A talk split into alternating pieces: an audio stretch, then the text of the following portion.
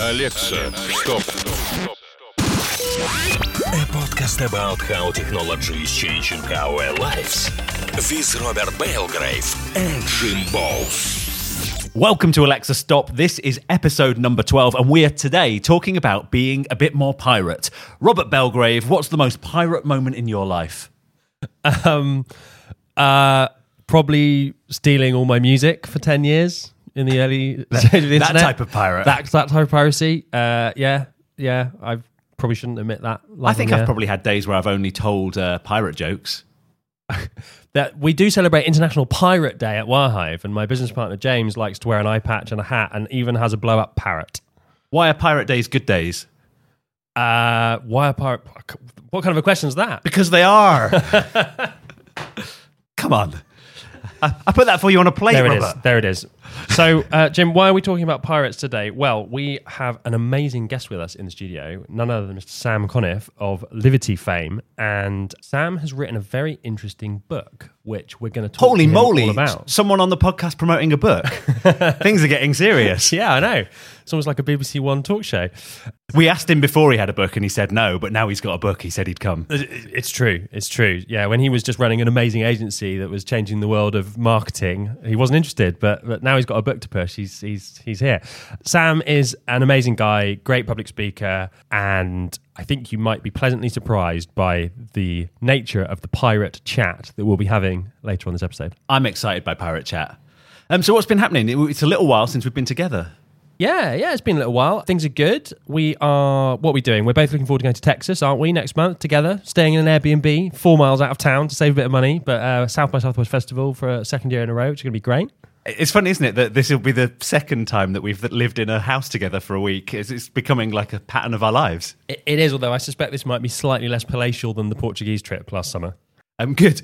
Um, shall we get on with the show? I think we should. It's news time, Jim. If you would do the honours with a jingle, please. It's the news. It's the news. Oh, yes, it is the news.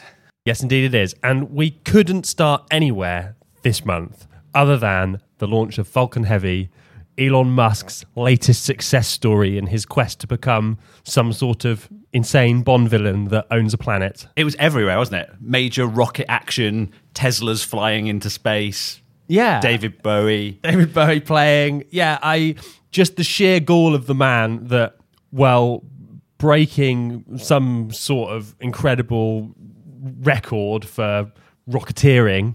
Is that what you call it? I, don't know. I guess you can call it that. Rocket science, let's call it. He decided to launch his own Tesla Roadster sports car into space, complete with a mannequin in a Tesla spacesuit, which they've now decided to propel all the way to Mars and back. I've got a feeling it's not going to quite make Mars, though, isn't it? Wasn't that Is the it not? follow up story? Oh, I thought I thought they just said it was going to overshoot and, and may never return. Too far, I guess. We, we're just building up some corrections for next time, just to make this sort of perfect.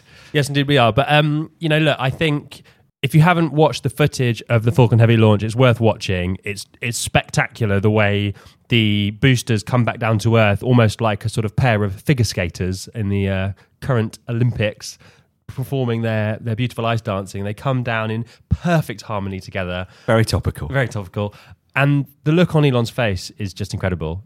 I think, do you know what I I thought was best? And this perhaps relates to some of what we'll talk about later. Um, someone that I follow on Twitter, I can't remember who, posted a picture of their daughter the next day, drawing a picture of a rocket, and it's the sort of I think that was. Pete Trainor, previous guest Pete Trainor. Yeah, it was really inspiring, wasn't it? And and just about how you know the work that Elon's doing is inspiring a whole generation to think about space exploration again. And I think we've missed that for the last sort of 10, 20 years. and just big dreams in general. And we're going to be talking about big dreams and things like that today. So, yeah, it's a relevant story. What else has been going on? Well, all manner of great things. I thought, as a big Twitter fan, and uh, do follow us on Twitter, Alexa underscore stop, if you'd like to interact with the show.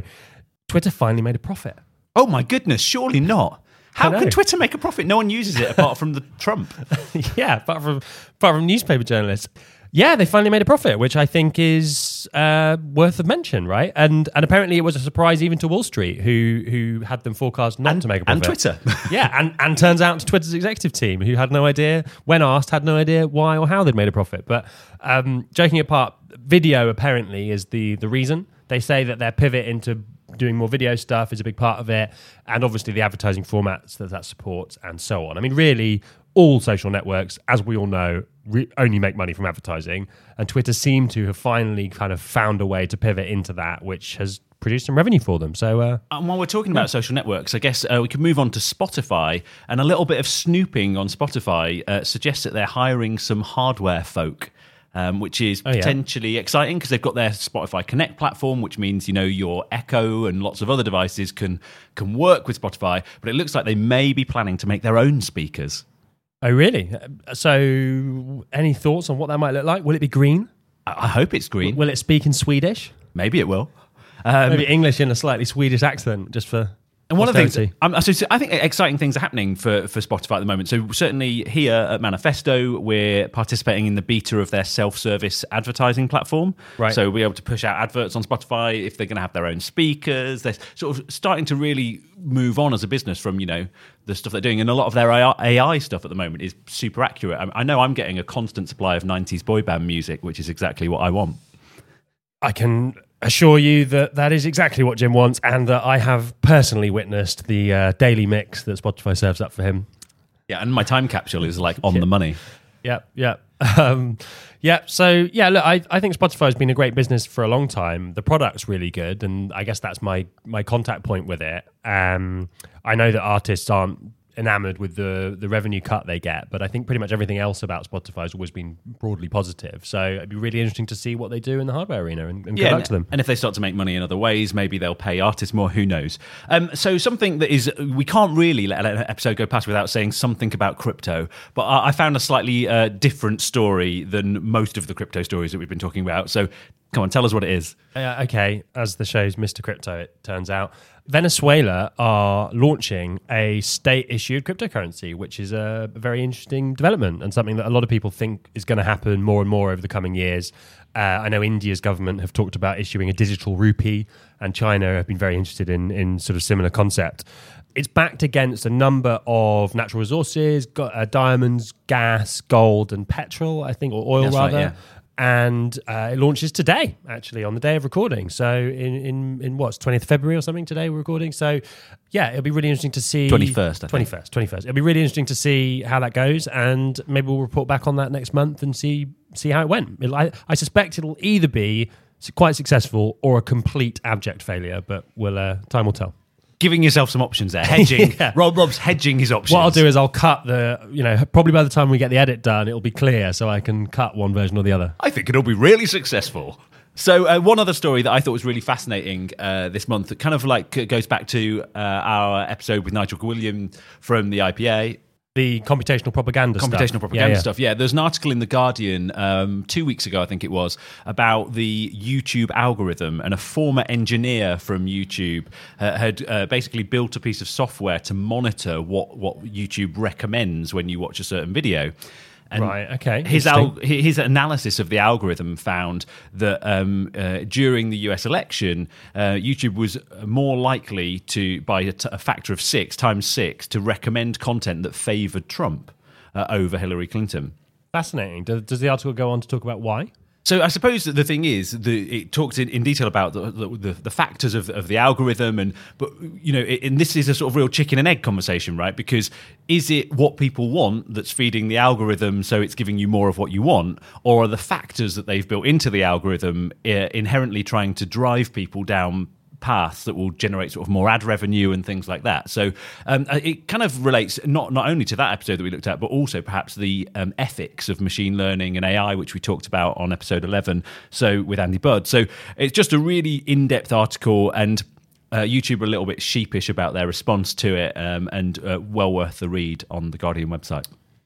Yeah, absolutely. And uh, today's front page of the New York Times is all about whether Google has too much power. And there's been a lot said about Facebook in the last couple of weeks about their control and authority of advertising, and the Russian meddling story rolls on. So it seems like it's probably all going to come to a head, right, over the coming months and, and certainly years. It's not. It's, it's not something that's going away. I mean, I think interesting. I saw an article this week that talked about how Facebook had peaked, um, Yeah, yeah. and so you know, do we believe that from somewhere another platform will come up and compete with them? I think you have to believe that will happen because that's that's what pirates would do. Um, but um, and we'll talk more about that later. But I I think at the moment, yeah, there is there is a, a, a quite a big monopoly for them in in certain aspects of our lives. Yeah, absolutely. And and I think the sentiment is that it needs to change. And, uh, you know, uh, not to keep talking about the interview we'll come to, but I think that that's all part of it is that consumers are getting pissed off and people are starting to realize the damage that some of this stuff is causing to our brains and our society frankly. And talking about our damaged brains, sometimes we get things wrong. we do. It's time for some corrections, or a correction rather. This is a pedantic one. This is a really pedantic one. And to be fair, the, the, the Martin who sent this in did lead by saying it's horribly pedantic, but you did say you like corrections.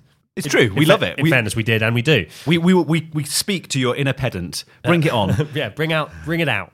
So last month we talked about robots and the LG robot. Can you remember the name of the weird LG Clee robot? or yeah, Clio? Clio, Clio, something like that, yeah. Um, the CMO of LG was on stage demoing this robot, and it totally wet the bed and let him down quite spectacularly, which we thought was quite entertaining. Yeah, um, and I think it was Jim, just to you know pass the buck, that coined the uh, the well known phrase that you should never work with children or animals, which I'm told by Martin is a W.C. Fields quote, and apparently it's often misconceived because the reason that the quote was originally issued was that he wouldn't work with children or animals not because they're difficult to work with, but because they would steal the show and would be considerably more popular than him. Yeah, I think it applies to robots. So, you know, it works in both senses. Um, but uh, yeah, Yeah, I mean, so- we don't remember the name of the CMO of LG, do we? So I suppose on this occasion, uh, yeah, the, the anecdote stands true. So there we go. There's our correction. we're sorry for, for getting things wrong. We will do it in future. We'll, yeah, we will definitely get things wrong again in the future. So, do you know what time it is? I think it might be time. For a story from your CTO. Yes, indeed. And uh, the much loved CTO that, that is my business partner, who shall not be named, has yet again delivered on a heady mix of crazy and tech genius. And uh, Tell me. what is it, Rob? Tell me. Give me. Hit me with this. So this month, and I feel like our, our, our CTO's wife seems to feature quite regularly in his crazy. So um, in their house in uh, rural Hampshire, they have a downstairs lavatory, which can be a little cold during the winter months. And uh, my CTO's wife suggested perhaps they could install some electric underfloor heating, but he decided that that was simply too simple because you know highly sophisticated electric underfloor heating nah, so passe. We need to do something a little bit more exotic than that. So uh, he obviously runs several servers at home and obviously uses their spare CPU cycles to mine cryptocurrency because, you know, in 2018, what that's what you do with your spare computing cycles. And so he's decided he's going to build some ducting to channel the thermal output of the servers he has at home to the colder areas of the house, including the downstairs lavatory. I mean, that is ridiculous. I think it's probably one of the most ridiculous things I've ever heard. It's genius and ridiculous at the same time. But the fact that he, you know, he'll have a server room at some point just so he he can mine enough things to keep his bathroom floor warm. Yeah, and apparently it's become quite a popular thing for students to do uh, in colder countries where in, rather than have to pay for heating, they just buy a couple of crypto mining rigs and just leave them running the whole time, and it keeps their room at a, a nice even 21 degrees. Amazing. So there we go. So we all need to move somewhere cold, buy a load of servers, mine some crypto, and keep ourselves and warm just by about doing break even. Yeah, seems, seems like a great idea. So that's our story from my CTO this month. Time for something from the hype curve. Something from the hype curve. What do you know? What I've put on this time? Something that is flying into the trough of disillusionment. At breakneck speed, by the sounds of it. At breakneck speed. Um, so that is cognitive expert advisors. What the hell is a cognitive expert advisor, Jim? Well, a cognitive expert advisor is basically some sort of like mashup of machine learning meets a smart assistant kind of thing, but it has its own separate entry on the hype curve. So I thought I'd mention it because we've never talked about it before. Um, so it's uh, something that learns from interactions, can understand natural language, things like that, and then can sort of make suggestions or recommendations to you. So obviously, these are sort of present on in some form in uh, our lives uh, and on many websites. Lots of things have recommendation engines, but I think this is the ability to continually learn uh, and auto adapt and that obviously exists in some things but um, i think what, what they're saying is these things on some level are out there but people are going to be increasingly disappointed with how good they are over the next sort of year or two before they start being put into wide acceptance So um, I was reading about Android P, which is the next major release of the Android operating system for smartphones, which people think will come out later this year, perhaps alongside a Pixel 3 smartphone from Google themselves. Right. Um, and they're talking about how it's the uh, iPhone killer, basically, in terms of quality of, of user experience. And, you know, that's the marketing version. But what's interesting, you know, talking to one of the leading AI engineers involved in the project is that they're trying to bring together a lot of the work they've done in this area with the, the cognitive expert advisors stuff that they have integrated into Google Now, which is the kind of mm. context aware machine learning notification and dashboard thing. Um, and apparently, they see the smartphone as the kind of user interface to the smart home in the future. And obviously, Google's little home smart home device has become very popular this year and has sort of elbowed out the uh, the wonderful device that our show is named after a little bit. And um, and yeah, it's just really interesting how using that kind of you know AI, machine learning, context aware advisor stuff. They're trying to bring it all together so that ultimately it, it, sort of culminates in the lock screen of your phone always having the right stuff on it all the time without you needing to do anything. So if you're on a bus, it tells you where the next stop is automatically and and pro- works out where it thinks you're trying to get off, for example. Or if you're in an Uber, it just knows you're in an Uber and tells you how much the journey is costing you and the name of your driver and maybe gives you music controls or something like that. And of course, what's interesting about this is what you've got is multiple people battling for this ground. So you've got Google Assistant that you can have as an app on your iPhone if you choose to. You've got Messenger. So this week, Messenger's uh, AI assistant started interacting with me a bit more. I'm sure they're rolling it out and testing it on different people for different oh, yeah. Things. But you know, it it's trying to own m- making payments. So I said in a conversation yesterday, um, I'll send you some money, uh, and I said the amount of money, and it recognised that, and it immediately created a button which said pay th- that amount of money in, in, line in the Messenger in, thread. In, in line in Messenger, yeah. Wow. And so. Um, you can see that there's this battleground because you know definitely Apple, definitely Google, definitely Facebook, definitely Amazon all want a piece of that, and and so actually what I sort of foresee is a period of time where our lives don't get easier, where the major players' uh, technology is sort of slightly battling with each other for supremacy of owning our sort of walled garden life, and I yeah. think it's not like in China where WeChat is is, is very sort of ubiquitous. Um, I think here the, there are, albeit major players, several of them. Yeah, I agree, and I think until someone emerges as a clear leader, you're right. We'll probably have this sort of warring factions and and questionable user experience as a result. But um, and I mean, I'm getting if I buy something on PayPal at the moment, I, I now automatically get an alert in Messenger. Um, but I also then get all the alerts I used to get, so I know that I've paid for something four times on but in one channel. Better to be sure. I, I, definitely paid for it. and if I if I then, then bought that on, on, on my Monzo card, which I haven't got, but you have, um, then I would get an alert from Monzo as well. So it, it, you're just getting like you know, by the way, you spent ten pounds. You spent ten pounds. You spent ten pounds. You spent ten pounds. and shout out to the Monzo team for generally being awesome. And Jim, we need to get you signed up. But um, L- Louise has got one. There we go. There we go. So, Jim, I think that's enough of hype curve action for this month. But we should finish off before we bring in Sam for our interview with a piece of technology we would like to bring back. What have we got this month? I've got into the retro toys vibe. So we, we did Teddy Ruxpin uh, last episode, and uh, this month I, I, was looking at um, the Armatron. I just love. There's a picture of it here, which we'll put in the show notes.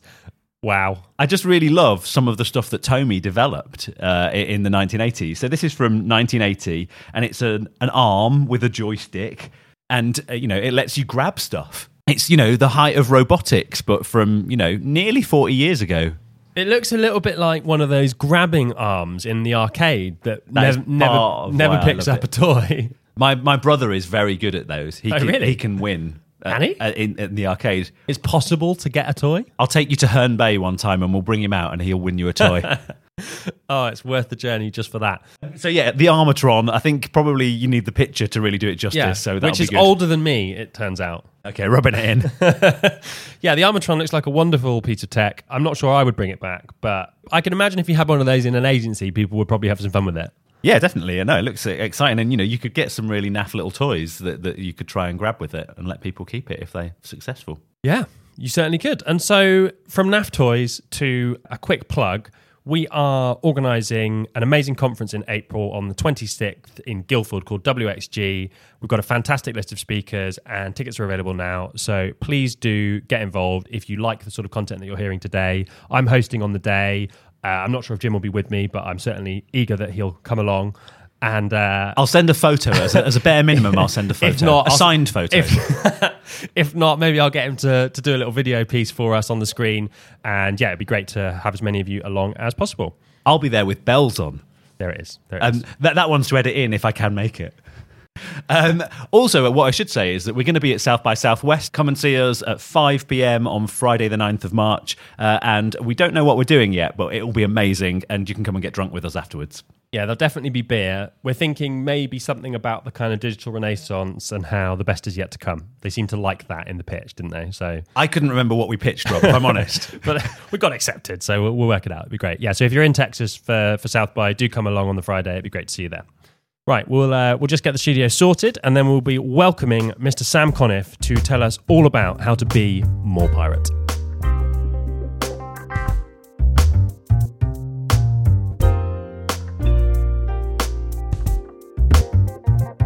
Welcome back, everybody, and welcome to the studio, Mr. Sam Conniff. How are you today? I'm fantastic. Thank you both very much indeed.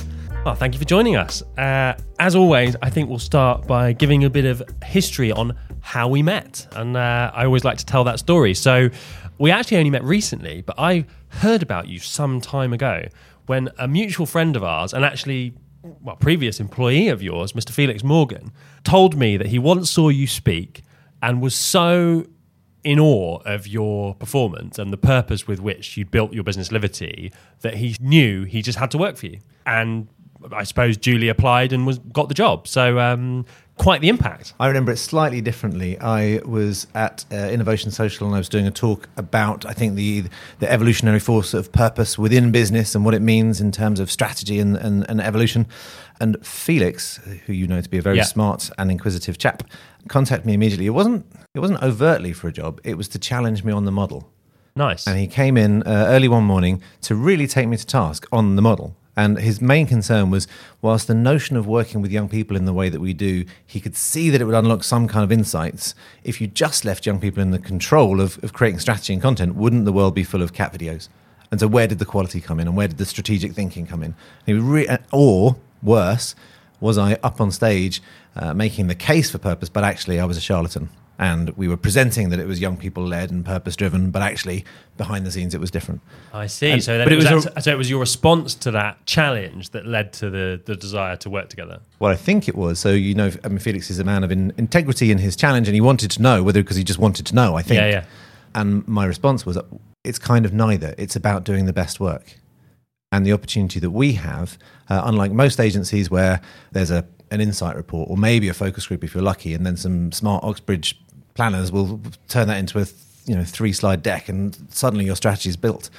Ours is raw and deep and surrounds us because the real lives of these young people have come to trust us, and we're incredibly honoured and lucky that they share our space. And that is a gateway to doing the best work of your lives, which is why our clients come to us and, and why most of our team are there. So we should get into talking about your network and how it works in a little while. But I reckon, Rob, you should do a little bit of an introduction. Yeah, let's, first of all, let's to kick do- us off. Let's let's take a step back to take two forward. So Sam co-founded Livity in 2001 as an experiment in ethical marketing that grew into an international youth-led creative network with 100 staff in two continents, which empowers young people to change their world. You've won a number of awards for Livity. It's clearly been a fantastic success. I've always been very impressed by what I've seen of it from the periphery, and it's always I guess like Felix, I was always a bit skeptical. Is this really sincere? But as I got to know people that were involved in the business more closely, I realized it absolutely is, and, and it's delivering on its message. You know, you've worked with some amazing brands: Google, YouTube, PlayStation, Facebook, Red Bull, just to name a few. Uh, there's there's quite a few more here. I could carry on, but I won't. And you know, you had an amazing journey with that, but you've recently stepped back to kind of pass the baton on to a new team. So maybe we'll talk about that a bit. And before that, you had quite an interesting background with the Don't Panic organization, which maybe you could talk a bit about too. And now, obviously, you're involved in helping make the world a bit more pirate, which we'll come on to as well. So, Sam, in your in your own words, maybe you could give us a bit of bit of history on your on your adventures. Uh, there's a consistent thought in there, right? Um, that I've always had a, an ambition to try and change the world in some kind of positive way, and and I'm not, I haven't always been entirely sure where that came from. And in the very early days when I was a teenager, that was putting on raves. And we would even we would have banners in these nightclubs we were running in car parks in Battersea or in crypts in Brixton, and, and literally on the back of our flyers and stuff would print "Save the World." You know, I didn't have any idea how dancing until six in the morning was good for the world, but it kind of felt like it was. And then as Don't Panic turned into a thing from my bedroom of putting on nights and then printing flyers and distributing flyers and turned into these packs. Uh, and you couldn't come out of a night uh, or an event in the in the city without running into one of our packs. We were kind of pre-social media form of communication. That's how I know you best, actually. Really? So I used to write for Drowned in Sound, and Oh, yeah? uh, um, and um, uh, which is a music, an online music magazine, and and yeah, Don't Panic was very much around the same sort of time as that Yeah. was got big, and so yeah, saw it outside lots of gigs. And that the the opportunity, the first f- kind of fanzine that we wrote was all about counterculture. Was what else can you go and do? So going out raving is fun, but what else can you do? So the early articles were you know, how to start a business or where to go and get funding. And it's late nineties, and you know, come on, get started. You know, get your hands on something. And then we started to find you know. Banksy came to us, Shepard Fairey came to all these wonderful artists of the moment to create these posters, and so it was this this moment. And again, deep down, there was this message of change something, do something, be something, you know, mean something but I hadn't fully articulated it or worked it out. And then Don't Panic became this, this great success, became this, this network. We had our ups and downs. There was a number of challenges. I didn't know how to run a business. A couple of death threats ensued. Um, What, just because you didn't know how to run a business? well, It's a bit harsh. I let a few people down quite quite significantly. the kind of people you don't want to let down when you don't really know what you're doing. So yeah, they they, they didn't see the funny side, and we had to evolve it and, and teach ourselves a business. And one of the ways of doing that was to take it out of the world that we loved, which was nightclubs and record labels, and evolve into the world of the agency landscape. And suddenly, I met a ton of people who really wanted access to the market that we had, and they saw us as a channel you know, rather than this this this labor of love. And we began to move out of like a couple of grand bits of work into tens and twenties of thousands. And that's when it really struck me. Something happened that I started to meet really smart, intelligent, bright people with their hands on the levers of power, really budget and influence brands that you know affect people's lives, and they didn't really give a shit. You know, they they they'd drop a hundred grand on selling some chewing gum. You know, knowing full well that the world doesn't need chewing gum, and, and worse, you know, there are brands with, that really built on meaning. You know, values like winning and success in life, uh, with products that not everyone can afford, that are dropped in communities where they have a real effect on young people and their lives and their out and outlook. And I began to worry. I began to wonder. I began to challenge the notion of marketing as a force for good and of change, but also this notion that perhaps your audience isn't just your opportunity, but it's also your responsibility. And if you're not viewing it as that, then you're immediately part of the problem. And this was the year of uh, no logo, and you know I used to read Adbusters, and so there was kind there was kind of this angry message then around you know the, the growing number of corporates. Enron was champion of corporate social responsibility at the time, and this idea of Livity began to form. This marketing agency that could go into the the, the belly of the beast, you know, as a Trojan horse that could steal the budget and brands and influence of some of the biggest players and get them to do some good and that was it. The the, the proposition, the, the the the the question we set ourselves was: Is ethical marketing an oxymoron? You know, we we viewed it very much as an experiment to see if we could uh, make this thing happen. We were based in the middle of Brixton. I've grown up in South London all my life, so I very felt very familiar with the kind of young people I was talking about. And I began going out into youth clubs uh, in South London to try and recruit young people. Because there's, there's two things that define Livity. One, that we would only work on campaigns for brands where we could take the business objective and align it with a social objective, still deliver more units sold, products off the shelf, or whatever, um, alongside meaningful change.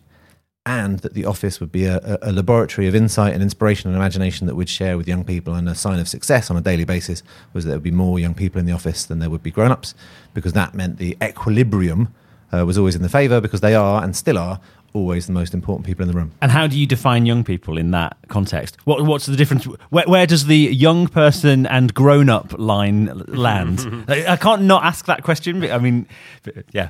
Uh, if you come to Livity, you're asked to sign in as either a young person or, or a grown up. It's it's completely in the mind, right? It's in my, in my head.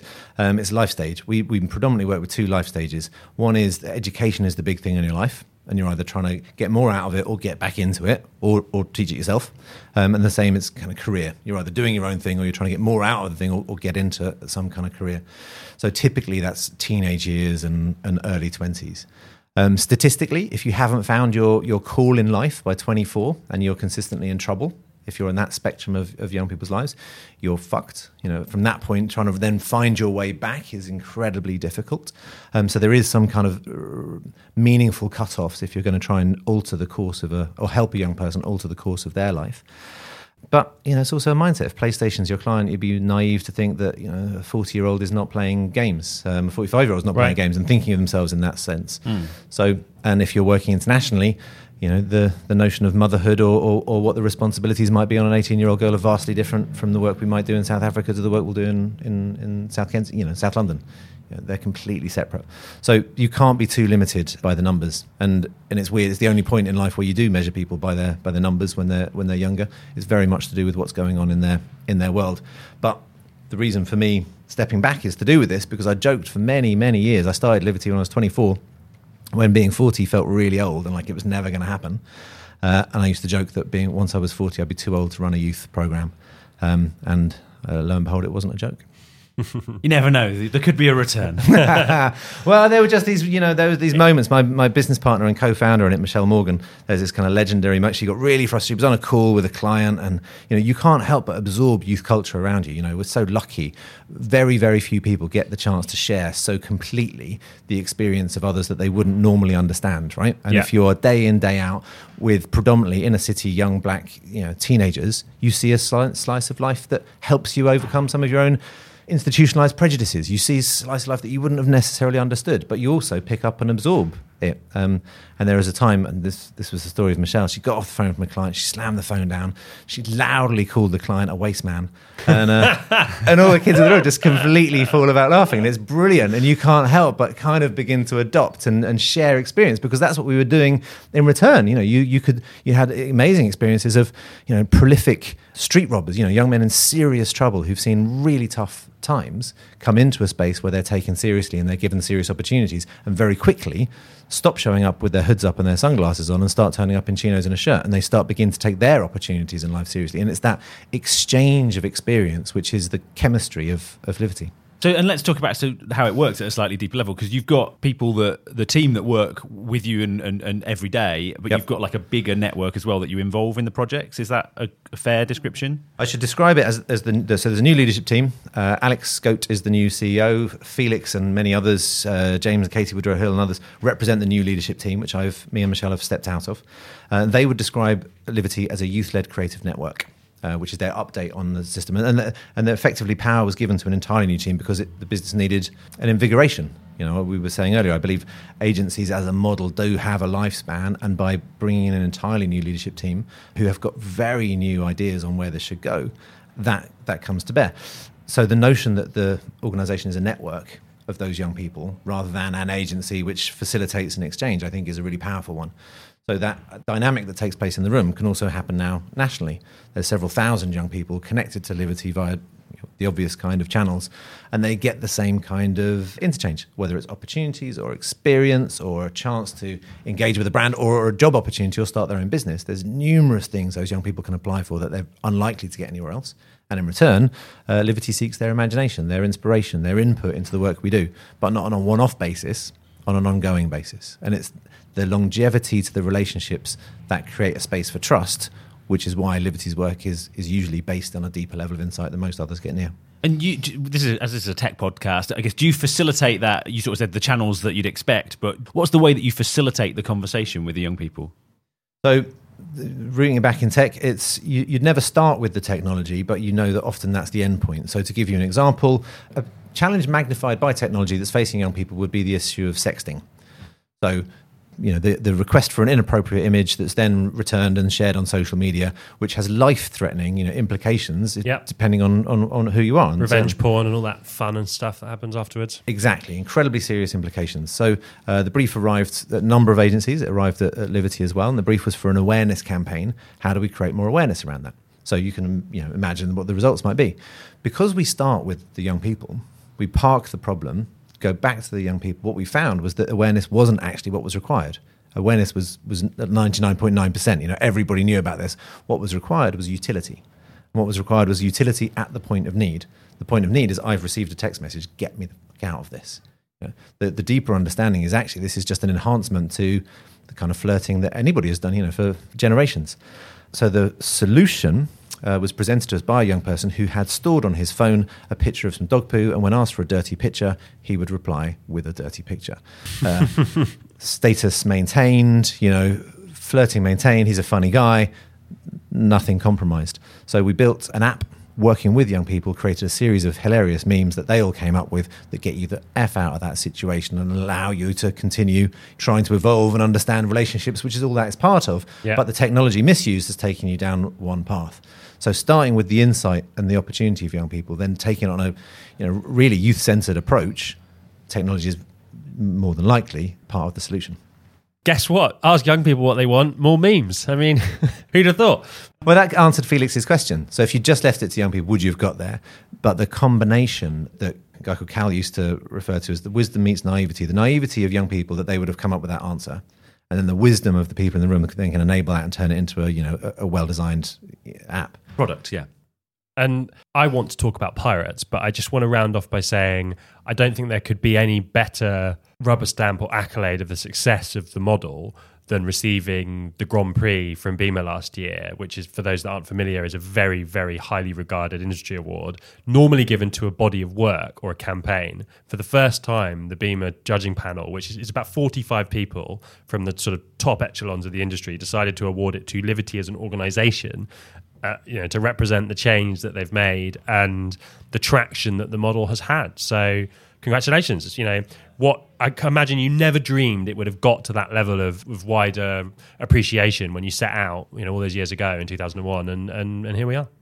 Thank you. It really was a moment, and for me, because that was the year, that was my last year starting out as the CEO, and it was the year that I finished not as the CEO with this team that I'm very proud of and excited by the, the direction they're taking. So to have felt that felt so so good. Because you, you can see the effect you've had on young people's lives. You can see the clients you've changed their thinking. You can see the team who've come through the business. Mm. but in a weird way and this sounds arrogant but it was our intention. In the very very first uh, Livity business plan when we weren't even called Livity, the intention was to change the industry by proving the model works. And by proving that being purpose driven by working deeply with your audience and again uh, identifying that they're not just opportunity but also responsibility you could lead you to better more creative more strategic more impactful work. To then see the model replicated and now Livity whilst we used to have that first to market uh, challenge it was a very hard thing to sell now there are multiple organizations with a bit of a Livity model and, and whilst that creates a commercial challenge that really is our biggest success totally and i think people listening to this who aren't working in agencies, this applies to you as well. You know, Livity were able to leverage this idea to work on behalf of clients with their own, you know, with their brands. But I think that putting purpose first is something I truly believe is the future of all businesses, really, and and is you know that acknowledgement is a kind of generational shift as well that this needs to change. And I'm sort of segueing a little bit into some of the inspiration that I know you had for for piracy. There's a if someone's thinking about starting a company, there's a there's a, a tool called Purposely uh, that helps you bake into your company's articles the purpose of your organization, um, which is an it's an underused capability in limited company formation to sort of actually not just adopt the standard articles and sort of bake into what you're you're trying to do into the sort of formation of the company. And if somebody is thinking about it, I would say that uh, I, what I perceive often one of the barriers is that oh my gosh, it's got to be some kind of world changing meaning. Yeah. And I don't think it is that. I think that uh, for Livity, we set out with this goal because we were going to work directly with young people. So it was, it was a natural part of it. But I'm just as interested and think there is just as much benefit in purpose being, you know, there are two sides to purpose one being a higher sense of meaning, the other one is just doing your job well. You know, and I think that efficacy actually has a real place. And I think the purpose is a deliberately woolly term that will be short lived. I think this idea of purposeful brands will become so exhausting and annoying. You know, if you can't walk down a supermarket aisle with every single packet of biscuits or, or, or, or shampoo, you know, calling out for some kind of equality, it's just gonna it's gonna bleed itself out. But the ideas of transparency, of diversity, of equality, you know, they're real and meaningful aspects of business that we have to get our head around. So this is just the beginning. It's the it's the catalytic converter of the change that's coming. But they just become the template of what's acceptable, don't they? Eventually, and then you don't have to highlight them because their absence will be obvious. Completely. And if uh, you know, I, I, like the case of Barclays because I think we've we've worked on life skills because it's very much a youth-led program. It's excellent, delivers skills to young people in secondary schools, led by young people. But if Barclays had just focused on its original values, would it need a multi-million CSR campaign? When Bob Diamond in 2012 is in front of the select committee and is asked by the select committee for the values of Barclays Bank and can't recite them, yet they are honesty and responsibility, you begin to beg the question if they'd just been a very good, responsible lender helping start businesses and people save money, would they have been in the mess they were and that they needed to dig themselves out of? I was So trying some- to rem- rem- remember them myself because I used to work there and I was struggling. so I, I, I came over all a bit Bob Diamond about it. well, that's the thing. You know, when, whenever you see the values on the wall in three foot letters, if anybody has to remind themselves that honesty is one of their values in three foot letters, then typically you can't trust them. And it's got to be something more meaningful. But it doesn't always need to be changing the world. A well run business that looks after its people, that tries to be less based on exploitation, is, I think, the only step forward we need to take. It's, it's, this reminds me of when I so manifesto is called manifesto, and I originally wrote a document called the manifesto, uh, and um, and and but for me that was the only way to start a business, that to sort of describe what it was going to be. And so I think there's actually probably a generation of people that that start businesses a bit more consciously uh, than than perhaps you know I want to sell more widgets. And our sort of headline really was create a company we'd want to work for, and then there was sort of stuff that sat underneath that that was maybe got deeper into the meaning. But I think uh, it, it, at its simple level, it was just that, that that made the right choices, made the right decisions at the right times to mean that you would never get that sort of bad feeling of why on earth do I work for these people? And I think there's a really interesting interplay between this and technology because the, the ease of starting your own thing or the opportunity of starting your own thing, once the barriers are taken down, you know, I started Don't Panic 20 odd years ago. It was business plans and bank managers, and it became, you know, um, an externalized uh, idea. If it's something that you're doing overnight and you've just built it between you and a group of people and it's something you love, it's more likely to be truer to who you are. Therefore, it's more likely to be connected to passions. There's an intrinsic relationship between purpose and technology that I think is one to be explored. And uh, here we are, standing in Manifesto's rather lovely HQ on Shoreditch High Street, next to the freeze-dried moss wall, which I, I, I'm told was not cheap. So clearly, it can succeed, and you can align great purpose with commercial success, right? Which is, uh, you know, Something like that, or sometimes you just have a momentary loss of thought and order expensive moss walls. it's, it's a glorious thing that gets mentioned all the time on this uh, this fantastic. You're just that you're the precursor, Production. and you know, using the technology as our, our analogy. Now, how unthinkable it would be that a business doesn't have a website, you know, or, or lo and behold, the web, the business that you can't buy from within two clicks from my phone, um, no matter where I am. And similarly, I think this moment, you know, there are there are only, depending on which econo- economist you believe, you know, Schumpeter says there's only seven great economic waves of all time. You know, there's the steam engine, the industrial revolution, the information age. We're heading into another one. So Number four, by the way. it's likely from you know the, what are the what are the runners you know to determine what the next big evolution of business are know, and who's anywhere close to this notion of large scale transparency uh, of social innovation of clean technologies you know it's in that space. So in the same way that now we look back and, and think of a business without website being ridiculous but at the time you know even even some of the biggest players didn't know it was going to hold. That's what we're at the very beginning at. This is the catalytic converter of an evolution of our business model into one that will always be purpose driven to some degree connected to its audiences and will look ridiculous in 40 years if it's not So, talking about purpose, um, you renamed yourself a few years ago Chief Purpose Officer. Yes. Um, uh, so, tell us a bit about that. Um, that was to make this point. So uh, in the early 1900s, the, one of the best jobs you could get around around town was the chief electricity officer because the technology had arrived, and you know you needed it to be part of your business. And if you didn't give it senior leadership responsibility and budget, it wasn't going to come about, right? So then the chief technology officer, you know, that came about for exactly the same reasons, and, and it begins to feel dated. You know, the chief electricity officer obviously feels dated. The chief diversity officer, that's a big thing at the moment because we know that diversity is not just a, a, piece of political correctness; it's a competitive driver in our businesses. So my proposition is that purpose requires that equal level of senior understanding and acknowledgement because it is not just a, a nice to have add-on; it is a core part of what's driving business success. But maybe where you're getting to now is that we're living in a post Chief Purpose Officer age. We are at Pray Purpose. uh, yeah, it's, it was del- deliberately a glib title, to, and you know, like, like the chief technology officer will feel a very dated thing. I think there is an, a moment of it, and it was an essential moment, but it has to evolve, it has to mature, and it has to become less prone to criticism, and also less prone to. You know, pot noodles doing something about gender equality, which in, in itself, in a micro moment, is great, right? And I don't don't want to take that away from it, but it's also easy to be cynical about it because you know what's the business model that sits behind it? Yeah, of course. It's, it's easy to be cynical about it because as you drill into the ingredients of the product, it turns out maybe there aren't even any noodles in pot noodles. so uh, let's get back to the core business and go, hang about, you're pulling the wool over our fucking eyes with the noodles. Don't try and like get all on, on about diversity. Like get the noodles right first. Yeah, or back to the, back to the you know the topic of the show. You know, you got some of the big the biggest tech players. They came out with a promise that was positive. You know, whether it's literally "Don't be evil" uh, marked on the wall, and now you know largely held up as a brand that we view with much cynicism for its attitude towards paying taxes and privacy issues. You know, Facebook absolutely, you know, where Zuckerberg would like to be, and the, some of the views that he represents are completely at odds with some of the ways that that's, you know, or Airbnb, others, you know, the promise and idea of sharing as a principle, but all of those these ideas need to be closely held to account. It's interesting though, isn't it? Because when you create a company, at some point, it often takes a life that is slightly different to that of the perhaps a, an original founder's vision. So if you're Mark Zuckerberg, he clearly still has substantial influence at Facebook, but Facebook has become a machine. And that machine has got venture capital money and and private equity money and and a lot of other people trying to influence it. And so I suppose there's an interesting how what happens when um, purpose-driven people and, uh, are affected by other forces from outside them.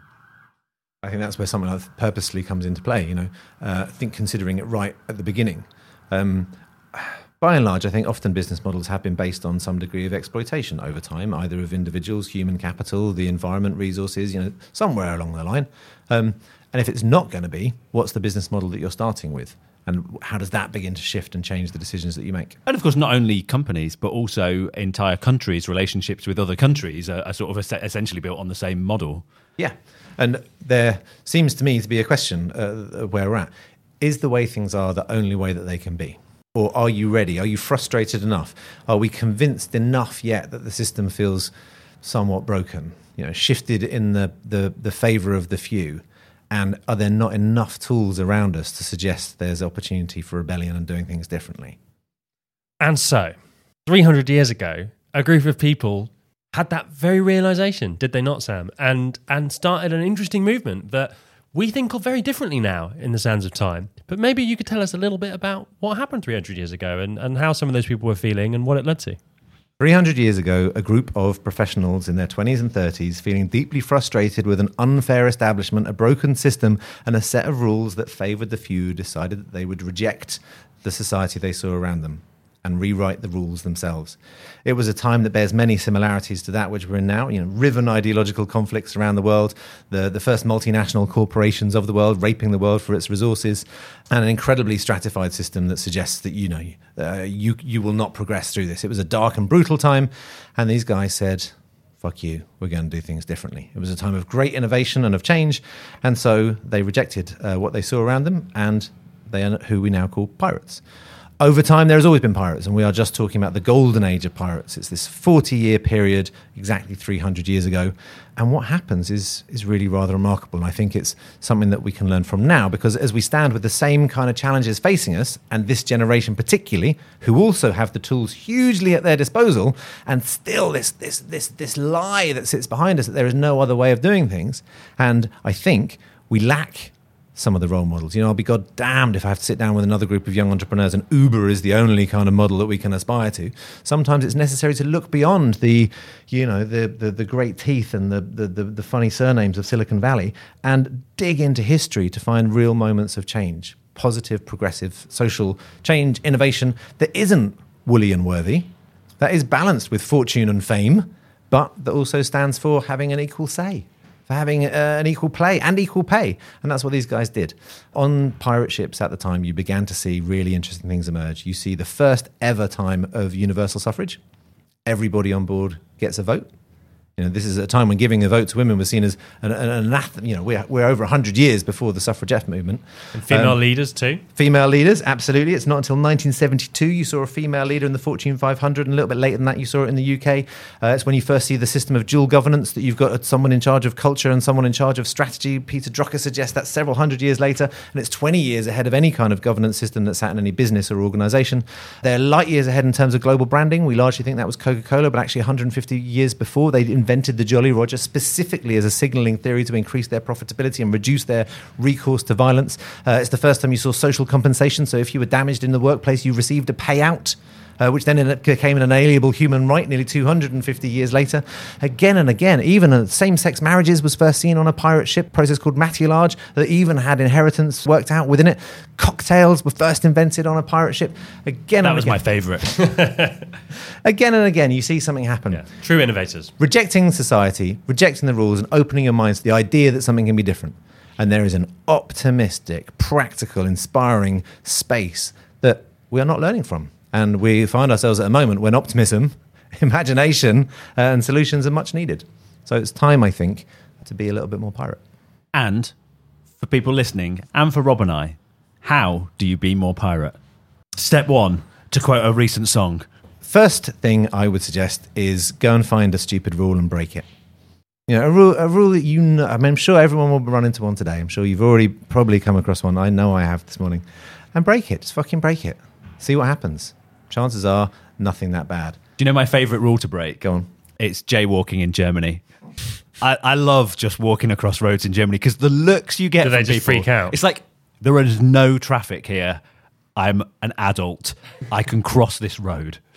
I know it's not exactly changing the world stuff, but the fact that the reaction of people to that breaking of a rule that I find bizarre. I think that's where it starts. I think that it's it's it's in remembering your power to break a rule and how that feels, and what happens when all the institutions around you begin to suddenly crumble a little bit because you realize, and in most instances, you push back a little bit, and it will yield. And if that's the case, then where else could it be the case? And when it becomes something important, it becomes really important. There are numerous times in history, we don't have to cite them all, when actually following the rules was the worst thing that you can do. And as we face, you know, increasingly times of great change and choice, not all rules should be followed blindly because they're rules. So, stage one, find a rule to break, see how it feels, see how you got away with it. And then stage two, come up with a new rule. And this is what really distinguishes the golden age of pirates because they're not just, you know, It wasn't just anarchy, right? As much as we all are told the stories now of ruthless plundering with, with no no law or regulation, it was quite the opposite. it's quite the opposite. It's not just breaking rules, but rewriting rules.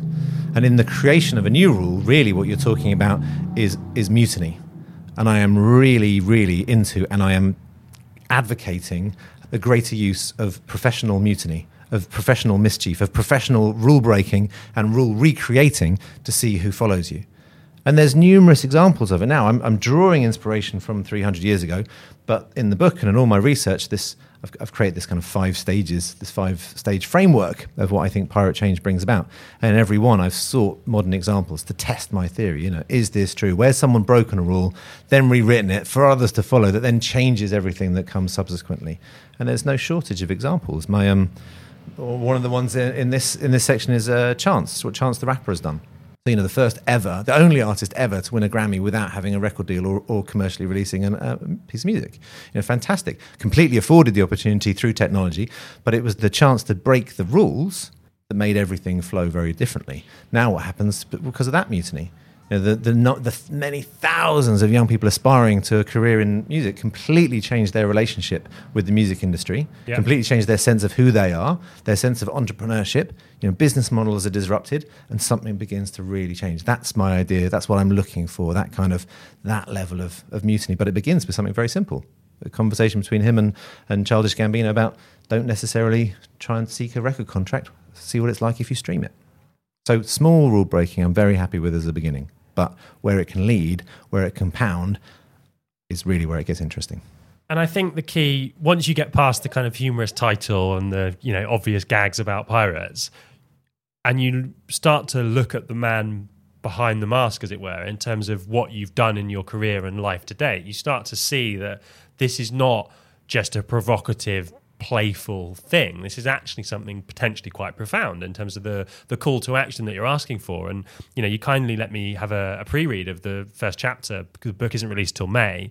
And there are a couple of things in that I thought were really interesting. And you talk a bit about how, you know, the unicorns that gallop out of Silicon Valley leave a pile of horse shit behind them. And, and that, you know, maybe we're in this time right now where it's going to get worse before it gets better and that no one's coming to save us. And I'm basically quoting you here repeatedly because they were all great lines. But I feel really strongly about that. And it's something we've discussed a number of times from all kinds of different angles on this podcast about how technology is changing our lives, which is what this is all about ultimately as a theme, and how in many ways that's dangerously negative and and that we need to take control and take charge and break some rules and and and rally together most importantly in a in a in a revolt right in a, in a mutiny in a in a revolution so maybe talk a bit about that and about you know what how you see that problem and that challenge in the world you know you, we talked about how you saw Livity go from a concept to delivering change. What in your wildest dreams would be success for this pirate movement? So the book started as a metaphor for change, and because I've been inspired and I've been very lucky to work with young people the world over. In the last three years, four years, I would say there's a complete shift in those young people who I've known for a good 20 years. And it is technology enabled, and it is a sense of the the ownership of the means of both production and distribution that wasn't there before. That you can be self retailing, self promoting, self merchandising, self manufacturing in an instant on a phone. And that is now part of the norm, you know, and we know that context affects our evolution. So if that's the daily reality that I wake up in, of course that's going to begin to have an effect on who I am.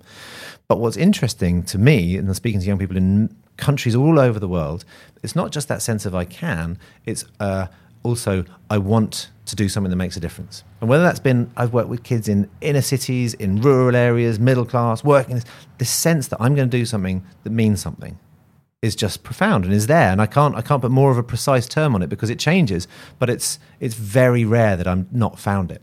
And I've worked on Be More Pirate in, since its development in the townships of South Africa. I've worked on it in inner city Baltimore. I've worked on it in the heart of Athens. I've worked on it in, in corporate boardrooms. And this sense is there. It's in everywhere I've looked. And I've deliberately tried to look outside the norm.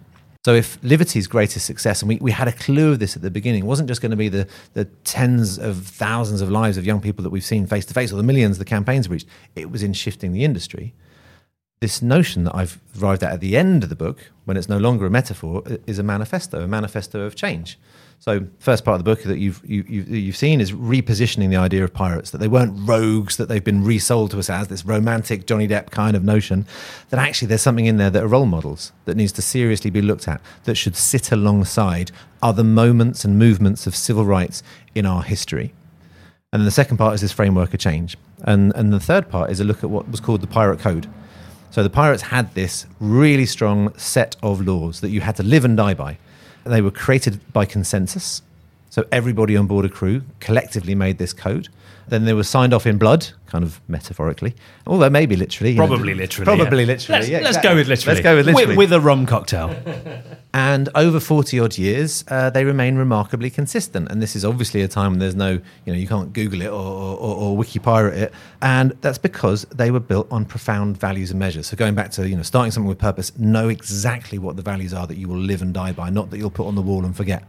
And in these codes are articles like fair pay we will all get an equal say. We will all get an equal share. There's no, there's no pay gap issues that we're still facing uh, around diversity, around social compensation. You know, really evolved thinking, signed off by a crew of what we think of vagabonds and bandits and rascals. And on that basis, they set out on their mission was actually a high functioning holacratic community, right? In, in many ways, hugely agile network based on dynamic structures, organizing themselves on a on a holacratic principles. You know, un- unequivocally, we've just got nice new shiny terms. It all them. sounds awfully trendy in this day and age of, of awfully of trendy Silicon Valley businesses, but as they, you say, they were one hundred percent there, and they could crew up. The largest known assembled crew was Captain Morgan when he sacked an entire city, two thousand pirates. Uh, the average size of a pirate crew was less than two hundred to be able to crew up together and then crew back down to your individual organization, not requiring the infrastructure between it, is pretty impressive from an organizational point of view. And that's why I'm, I'm interested by this code as a way of organizing yourselves. And so I have hypothesized a Pirate Code 2.0, which I know sounds a bit glib. But from the modern day pirates that I've met around the world, I have discovered some of them organizing themselves around pirate codes and principles that then determine the organization or the activity that they do that come before the, the, the, business plan. And so I've assembled a set of those, and in just the same way the original pirate code was lifted and stolen and adopted and adapted by all the different pirate crews, I'm putting forward the beginning of a pirate code 2.0 for others to lift, adapt, adopt, and steal. Cool. And one of the things that you talk about uh, when I've seen you speak previously is um, the new citizenship project. And um, I guess the idea of what it is to be a citizen mm-hmm. uh, is uh, interesting and evolving, and, and I guess our individual and collective responsibility. Uh, and, and that's sort of part of this as well. Absolutely. So I picked out the new citizenship project as one of the proposed codes of the future. I've looked for ideas whose hour has come. And when I look to the New Citizen Project and their manifesto, to me it feels that. You know, their, their idea is simply put that the singular definition of the consumer has had it run its course, that the very word consumer is finite, and in a world of finite resources, it is not helpful. They point to evidence that suggests even calling yourself a consumer can make you less likely to want to help participate and be an active member in society. Fascinating. And that if once we thought of ourselves as subjects, then we've proven that you can evolve. And subject to consumer was an evolution, and there was a, a lot of benefit had out of you know capitalism and what we've managed to, to, to achieve with it. But that it's time for an evolution. And what would happen in your relationships with the brands that you love, with the technology that we use, and the businesses that we engage with, if we began to think of ourselves as citizens with rights, you know, with democratic opportunity, with you know immutable transparency. You know, we've been talking before this about blockchain, and, and, and that that's uh, technology's role as a pirate. And when you begin to link the opportunities that technology arrives at with the mindset of shifting ourselves to a citizen, the the scent of rebellion is not far behind. And then if you can just lift yourself up for a moment, as these guys did 300 years ago, that perhaps there is a different way than the one we've just been sold, and perhaps if we all break a few rules, no one's going to do anything. And perhaps all of us breaking some rules together, we set some new rules. Before you know it, others are following. There is a chance for a real set of change beyond the election cycles, beyond the opportunities that we're told that we've got a chance for a modern mutiny. And so I think we're kind of getting to the end of our slot. And I thought, based on what you've just said, it would be lovely to finish with another little excerpt from chapter one, which is you know, today, if we want to improve this picture of our future, we have to do it ourselves. And the only way out of this mess is a little less Instagram and a lot more action, which I absolutely loved. Thanks very much. And the book's out 9th of May, is that right? Uh, the book is out in the 3rd of May. 3rd of May, and pe- on Penguin Random House, so it'll be everywhere Amazon, online, all good outlets, Audible, the full shebang. Already is. You can buy it from Amazon or Waterstones, depending on your preference for tax-paying organisations, or you can buy it directly from me, and I will wrap it up in some nice skull and crossbones paper for you. Well, that sounds like a great offer. Um, What a deal. Talking of gifts, Oh, wow. This, is this the first time we've had a gift on the I think air? so, yeah. I've it been is. playing around with the idea of uh, rogues and role models and brands and how we steal from them. So I've been making some pirate logos. So you can have the technology one. So I've been Seeing as you're hand- the straight guy. I've been handed Seeing as you're the funny guy, you can. You so- can something that looks a little bit like a Samsung logo that just says pirates on it. It's great. Oh. We've got Emirates with pirates, Smirnoff. I'll tell you what, we'll we'll stick a photo on Twitter of us wearing our, our t-shirts. I think Jim's got the best one. I, I like this one. I thought you'd like that one. Sam, what a pleasure it's been. The, you know, the front cover of the book is the Steve Jobs quote. I'd rather be a pirate than join the navy, and I think that definitely applies to me, particularly having heard your your wisdom on the subject. I can't wait to read the rest of the book, and to anyone listening to this, go and watch the talk Sam's put online about the topic, where he goes into some of these themes in a bit more detail, and have a read and, and see what you think, and and break a rule, right, and and challenge the system, and try and make a meaningful difference in the world. For the people interested in, in your show, the topic of technology, you know, do you really think that the, the main reason that we've managed to invent all of this is simply to make a bit more money or, or make a change? Or have we invented the tools that a generation's mindset has arrived at that it now needs to unlock the change that's coming? And in, in what we've talked about with blockchain particularly, but a lot of the other applications that we see young people routinely with their hands on, don't tell me it's not a bigger chance for some serious change. And let's take it. Thank you so much. If there's rum, I'm in. There's always He's on board. There's always See what I did there. Thanks, everybody. Thanks, Sam.